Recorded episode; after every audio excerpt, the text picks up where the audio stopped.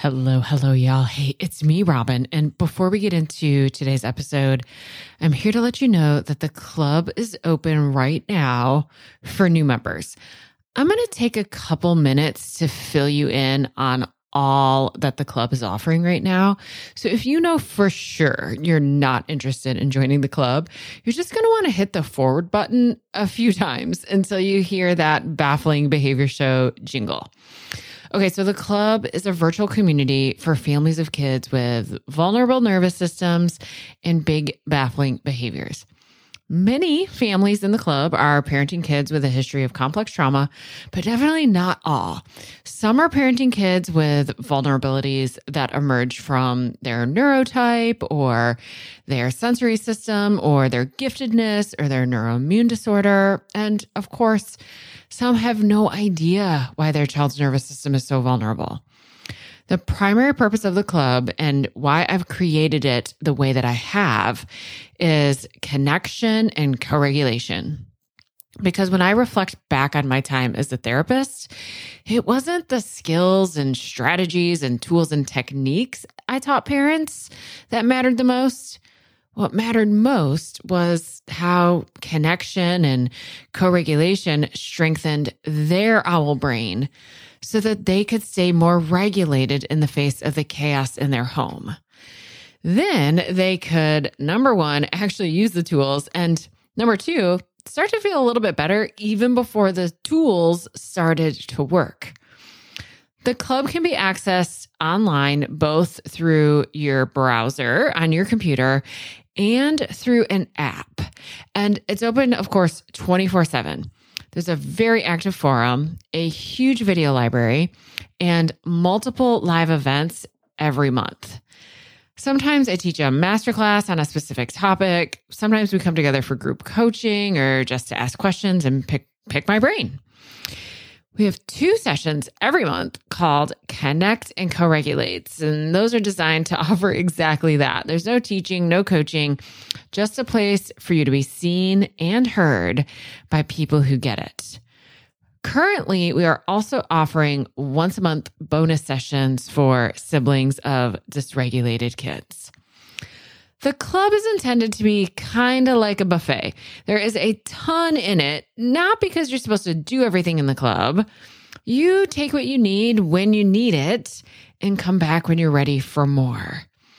If you could use a little extra support, consider joining us.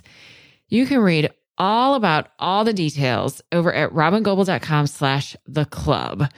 I'll put a link in the show notes and we're open today until the end of the day, Friday, May 3rd. All right, y'all, here's that episode you're waiting for. Hey, hey, hey, welcome back to another bonus episode of the Parenting After Trauma podcast. I'm your host, Robyn Gobbel. During the month of February here in 2023, I'm bringing you one extra podcast episode a week. It's an episode where a listener asks a question and I answer it. Here's today's question. This listener writes in and writes, I'm so confused about the RAD diagnosis. My son's therapist suggested it, but everything I read online is super scary and hopeless. Can you please help? Okay, yeah. So, RAD, which stands for Reactive Attachment Disorder.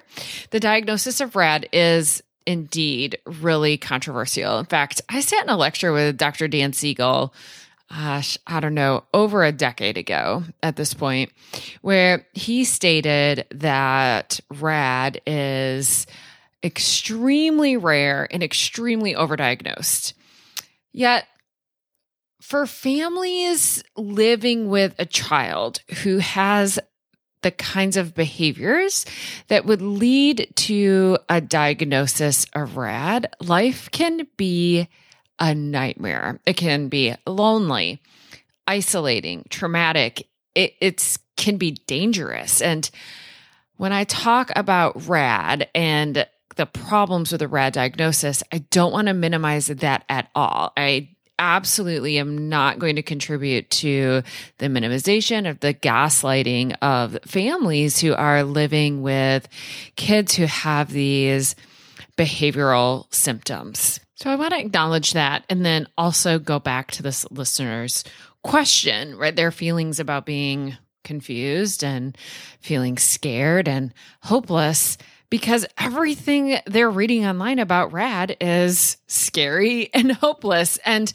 that is why rad is a diagnosis that I actually think I've never given. Sometimes kids would come to treatment with me and they already have that diagnosis, but that's not a diagnosis I think I've ever given. And it's also not a diagnosis I ever talk about. I mean, I, don't know that I've ever even talked about RAD on the podcast. And with the families that I've worked with, I talk about RAD typically only when it comes up or when they're asking me a question that sounds a lot like this one. Like somehow they've stumbled across the diagnosis of RAD, or maybe somebody else has suggested it to them. And then they go to Google and they start searching and they're terrified and that's because the information that you find online about RAD when you start Googling is super outdated. It is not based on what we understand about neuroscience and the impact of trauma on attachment and what behaviors really are.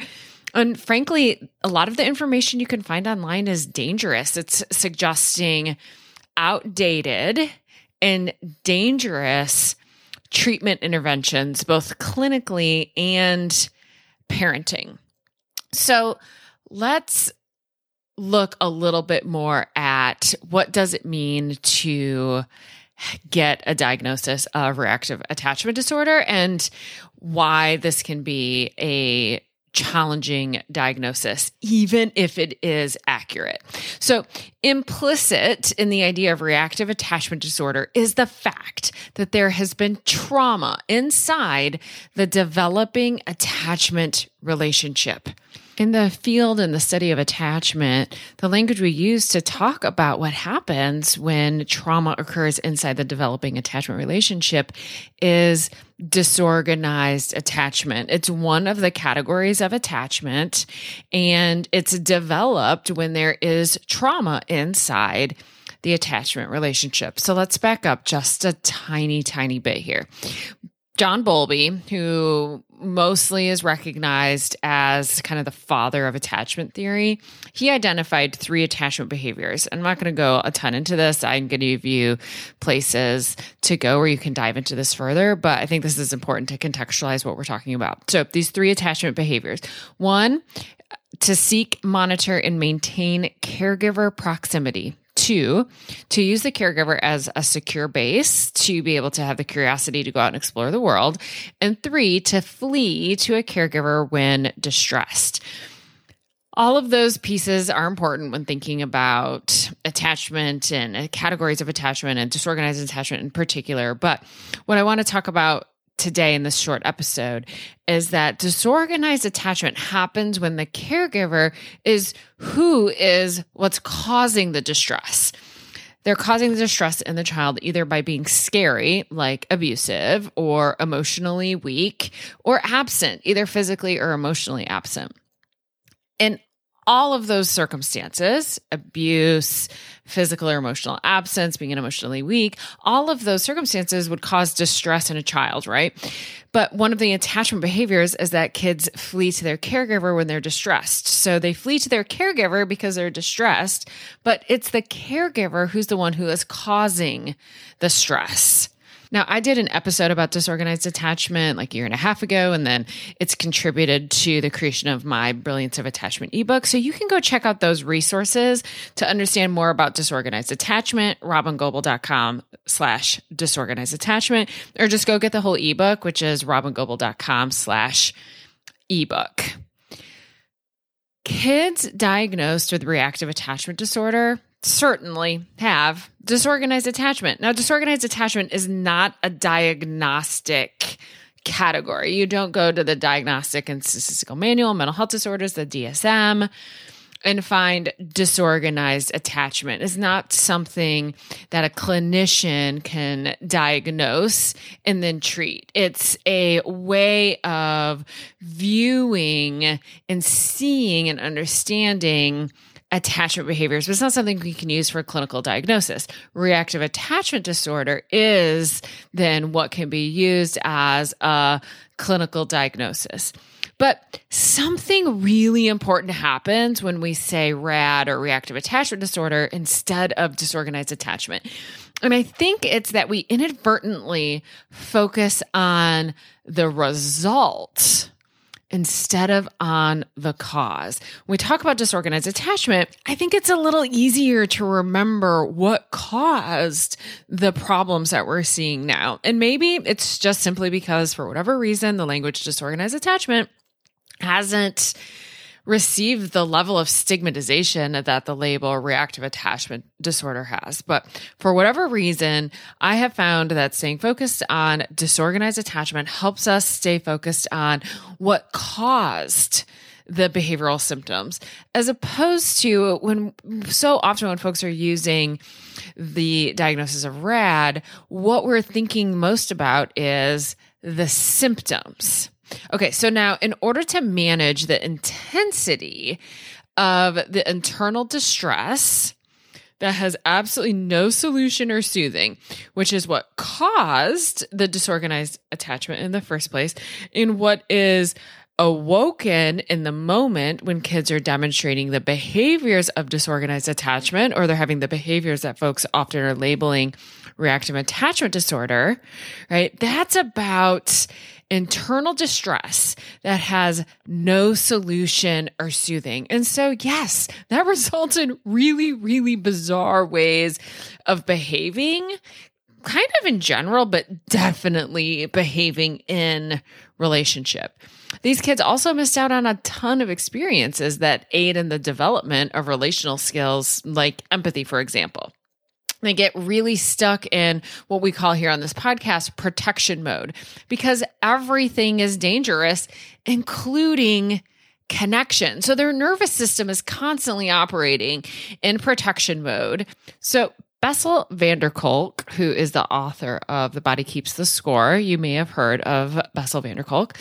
He introduced the idea of complex developmental trauma, which really does feel like from a treatment provider standpoint like uh, i'm a treatment provider i was a treatment provider complex developmental trauma has just always felt like a much more accurate way of describing or categorizing kids who ultimately have disorganized attachment. Developmental trauma disorder has seven different, what van der Kolk calls domains of impairment, and includes things like cognition and biology and sense of self. And yes, attachment is one of those seven domains of attachment, but that's a really important piece of this. It's just one of seven domains of impairment. So, complex developmental trauma disorder, when we think of that as a diagnosis instead of RAD, is a much more accurate and comprehensive assessment of a child who has the kind of behavioral symptoms and the history that would lead to a diagnosis of reactive attachment disorder. Attachment is just one piece of developmental trauma disorder, but with RAD and the diagnosis of RAD, attachment is the focus. I mean, it's not even just the focus, it's all that's being considered.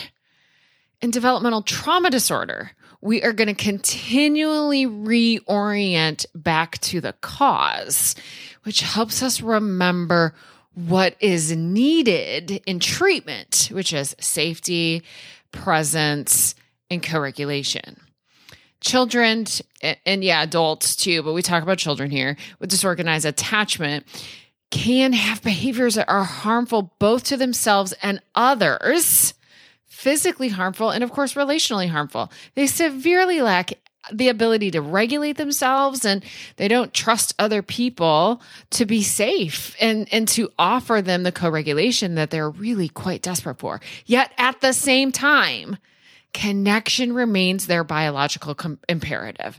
They are terrified of connection and in many ways convinced or only know that connection is going to hurt and maybe kill them. Yet at the same time, connection remains their biological imperative. They literally need something to survive that they also believe could kill them. So, yeah, of course, that leads to bizarre, chaotic, overwhelming, harmful behaviors. But the treatment is to treat the trauma, to offer safety, connection, and co regulation. And then, yeah, to do this in a way that's titrated because too much connection feels dangerous. So, RAD as a diagnosis can actually feel so relieving to a family. Receiving RAD as a diagnosis might be the first time a family feels really seen and believed about the chaos that is just completely consuming their lives. It might be the first time that they aren't blamed for all of their problems or, or told that they're making it all up. And it might be the first time that their services could actually get paid for. But it also can send that family to Google and then down a rabbit hole of more terror, as well as down a rabbit hole of tactics and techniques that do not help. In fact, they are harmful. Being in a relationship with a kid with disorganized attachment causes so much chaos that these parents are vulnerable to falling victim to experts, so called experts, I've got air quotes going, who are ultimately are, are, recommending coercive and controlling treatment tactics. Again clinical tactics or parenting tactics. And the parents who kind of fall into this aren't bad parents. They're desperate parents the chaos that they live inside of is desperate for any kind of just coherence or organization. And and sometimes that can just lead them very very vulnerable to believing these controlling and honestly at times abusive tactics that that they're the right approach but the treatment to trauma, which is why I like to like to stay focused on the developmental trauma disorder and the disorganized attachment, the treatment to trauma is never ever anything but safety. I am not going to pretend at all that this is easy. Offering safety, presence, connection, co regulation to somebody whose nervous system is trapped inside disorganization and then has behaviors right? Behaviors are just what we see on the outside that lets us know about what's happening on the inside. And so these are disorganizing, chaotic, out of control, dangerous behaviors, right? It, it, it, this is not easy, right? Like parenting these kids can feel impossible, right? And I'm definitely not talking about how to treat rad in a short little Q&A episode, but I can say with certainty the treatment for relational trauma, which is what's underneath reactive attachment disorder, is never ever coercive control and manipulation. So, unfortunately, that is the problem with a RAD diagnosis. So, if you have a RAD diagnosis for your child, use that diagnosis to get you the services your family needs, but do this while staying really focused on the underlying trauma, which means seeking treatment providers who can navigate the complexities of a RAD diagnosis and still remember what's underneath that diagnosis, which indeed is the trauma. If we can remember that it was coercive and manipulative, dangerous, and dissociated experiences that caused the attachment disorganization in the first place, it becomes much, much, much easier to remain clear and committed to the fact that coercive and manipulative practices could never treat attachment disorganization. Kids with the kinds of histories and behaviors that leave them diagnosed with RAD are very hard to be in relationship with. I know that. I am not pretending for a second that it's not. But we have to stay focused on the trauma. One other thing that I have found that can come along with a RAD diagnosis is that it makes it really easy for us to overlook and disregard and not pay any attention to other contributing factors for the challenging behaviors, which could be things like uh, fetal alcohol, right? Or other nervous system vulnerabilities like PANS or PANDAS, right? We just get so myopically focused on, on the attachment trauma and those behaviors that we miss treating or noticing or assessing for or accommodating for very important brain based differences. Y'all, kids with disorganized attachment absolutely can have destructive and dangerous behaviors. I definitely never want to contribute to the gaslighting of these families or or to the family who wrote in with this question, right? Families who are dealing with behaviors that really truly most people can't even begin to comprehend. We can recognize the truth in that while also holding close the reality that our attachment systems are brilliant and adaptive. Kids with disorganized attachment act in bizarre ways because they expect relationships to hurt them, yet they need relationships to survive. As hard as it is, the first step is always to recognize that all behavior makes sense. These kids are doing exactly what they believe they need to do in order to be okay we want to look at this through the lens of disorganized attachment inside the overall diagnosis of complex developmental trauma. And yet we can do that while using RAD as a diagnosis. Again, sometimes that's the only way we can get treatment kind of paid for, right?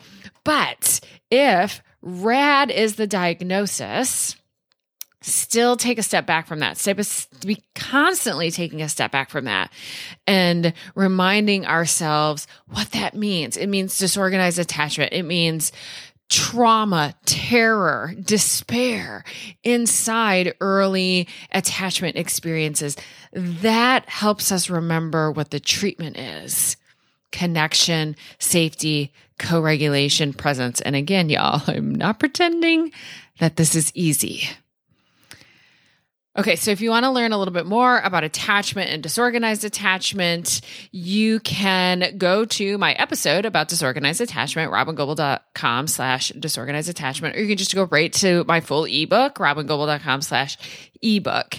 In the show notes for this episode, I'll put some links to Dr. Bessel van der Kolk's complex developmental trauma disorder white paper so that if you want to, you can learn a little bit more about that. So, in summary, if you have a child who has a diagnosis of RAD or has somebody suggesting that they may have RAD, I want you to take a breath and then I want you to not Google reactive attachment disorder. Instead, I want you to Google complex developmental trauma disorder or helping kids with disorganized attachment, something like that. Stay focused on the trauma. It's not easy, but it is the right path. All right. Thanks for joining me on this extra bonus episode of the Parenting After Trauma podcast. We have four Fridays in February, so I'll be doing four Q&As. This is number 2 on the regularly scheduled Tuesday podcast. We're in the middle of a big series on boundaries, which I'm really excited about. So make sure you're checking out that series as well and I will see you back here next week for next week's Q&A. The absolute best way to make sure that you do not miss an episode of the Parenting After Trauma podcast is to go to your podcast app and hit subscribe. That way, you'll be notified of every new episode that comes out, always on Tuesdays. Sometimes I give you a bonus on Fridays. All right, y'all. I'll see you next time. Are you ending this episode with maybe a big sigh of relief? Like, yes, finally, someone gets me and my kids but also maybe a sense of like, okay, but now what?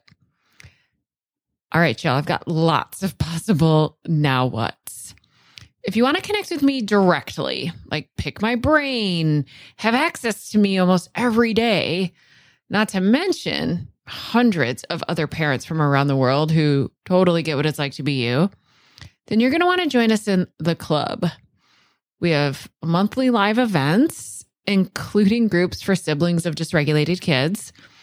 a huge video library with uh, something like 80 or 90 videos, plus transcripts and certificates of completion. Plus, of course, a very active forum that I'm participating in every single day. We open for new members periodically, so go check robyngobbel.com slash the club. If we aren't open now, you can put yourself on the waiting list and I'll let you know the moment we open for new members. That's robyngobbel.com slash the club.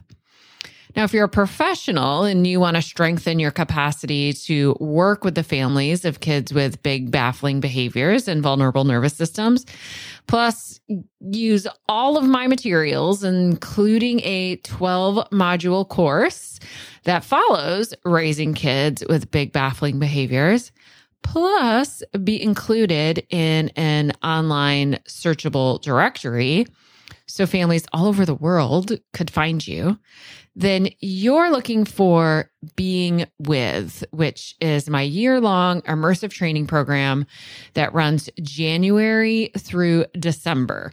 So you'll want to go to robyngobbel.com slash being with, read all about it. And if you're interested, put yourself on that waiting list too. Now, if you just maybe need a little extra connection and co regulation, but don't feel like you need to join the club, then you can just keep listening to my podcast. Or you could go subscribe to my Start Here podcast, and that'll give you 10 episodes in order that will take you through cultivating a great foundation of parenting with regulation, connection, and felt safety. That's at robyngobbel.com slash start here. You have to go there. You can't just find it in your podcast app. Or you could get yourself a copy of Raising Kids with Big Baffling Behaviors, paper book, audiobook, ebook. You can get that anywhere books are sold. Or you can just head to my website download one of my very many free resources. I keep them all really easy to access at robyngobbel.com slash free resources. Webinars, masterclasses, ebooks, infographics, all sorts of stuff. Go check it out. See what of those things could be supportive of you or maybe to the other adults in your life who are helping support you and your child. There are just so many ways that you and I could be more connected, and you can get the amount of co regulation and support that you need. If it feels like a lot to remember, all you have to do is go to robyngobbel.com and take your time clicking around, seeing what I got there. I am so, so glad you and I are connected now. And I can't wait to be with you again soon in our next episode of the Baffling Behavior Show. Bye bye, y'all.